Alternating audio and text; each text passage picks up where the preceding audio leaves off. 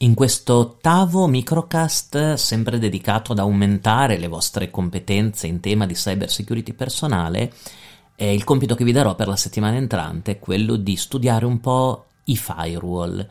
E non spaventatevi, non, non, intendo dal punto di vista tecnico, oppure vabbè, se siete appassionati, appassionati anche dal punto di vista tecnico. È importante, secondo me, in un'ottica di, di cyber security personale, comprendere la loro funzione e capire perché sono così importanti della, nell'ambito della sicurezza informatica. Voi sapete che il firewall è tendenzialmente un hardware o un software, quindi uno strumento fisico o un software che ha la funzione tendenzialmente di separare, di verificare il traffico in ingresso e in uscita e di separare in un certo senso la nostra rete dalla rete esterna o da altre reti. Quindi se lo volete immaginare come un filtro con determinate regole è un ottimo, un'ottima immagine, diciamo.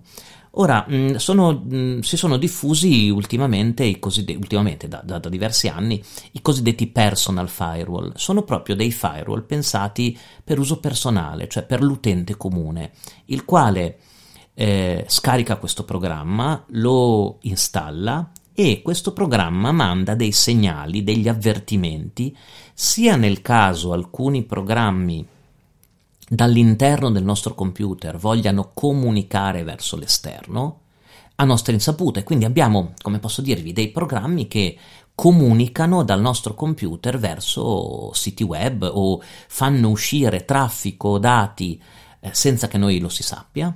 Oppure abbiamo al contrario dall'esterno dei tentativi di ingresso nella nostra rete eh, o di comunicazione con determinati, con determinati software. Ecco, il, lo scopo del firewall è proprio quello di stabilire delle regole, perché vi ricordo che insomma, il bello dei firewall è che sono personalizzabili, no? Eh, cioè voi potete stabilire delle regole di analisi, di analisi dei pacchetti di dati, di valutazione delle connessioni, delle porte di comunicazione o di connessione che si possono aprire o chiudere, che vi permettono di controllare in un certo senso il perimetro della vostra connessione. Eh, come vi dicevo, gli antivirus di cui abbiamo già parlato molto spesso contengono anche un uh, personal firewall, cioè oltre e anche i sistemi operativi ehm, hanno dei, dei, firewall, anche se spesso piuttosto semplici, insomma. Eh, vi dicevo, gli antivirus contengono alcuni anche un personal firewall. Il personal firewall è di solito pensato proprio per um, eh, evitare eh, l'ingresso, l'uscita di dati o di percorsi di comunicazione a nostra insaputa.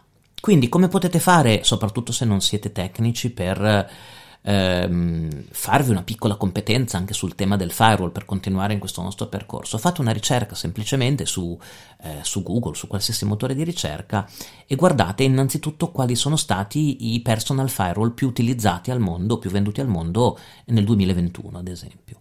Vedrete che alcuni sono a pagamento, altri si possono provare e verificare gratuitamente e magari cominciate ad avvicinarvi all'idea delle regole, cioè vedere che impostazioni potete mettere nel firewall per consentire o non consentire qualche cosa. Ad esempio, vedrete che potrete eh, individuare il vostro client di posta elettronica e quel programma autorizzarlo a uscire, diciamo, verso internet per controllare la vostra posta elettronica, quindi collegarsi al server di posta elettronica. Mentre altri programmi che magari non volete che possano comunicare eh, all'esterno perché non ce n'è bisogno, potete impedire eh, ad esempio o bloccare determinati tipi di traffico. Molto interessante poi è l'uso del firewall, vi dicevo, come per bloccare il traffico in entrata, non tanto in uscita, quindi per prevenire anche determinati attacchi. Quindi, in questa settimana di febbraio, eh, analizzate un po' che cosa si intende per firewall, come è nato, eh, come si è evoluto nell'ambito della, dell'informatica, che cos'è. Guardate magari i modelli di, eh, di firewall hardware più comuni, ma soprattutto vi dicevo i modelli di firewall software che anche, ce ne sono anche per uso personale e sono interessanti anche per noi.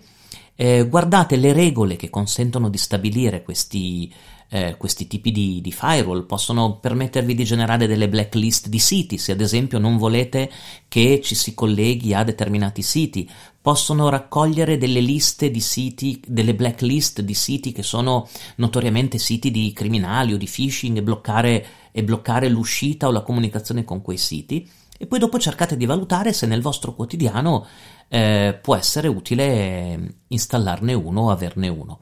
Date un'occhiata anche al vostro sistema operativo, se il vostro sistema operativo è Mac, ad esempio Windows, vedere se già ci sono delle configurazioni del firewall o del personal firewall all'interno del vostro eh, del vostro sistema operativo. Infine date un'occhiata agli antivirus, vi dicevo, perché anche senza la necessità di acquistare un, un firewall specifico, molti antivirus oggi vi danno anche la possibilità di installare un personal firewall che viene visto nell'ottica di un internet security globale che questi programmi consentono.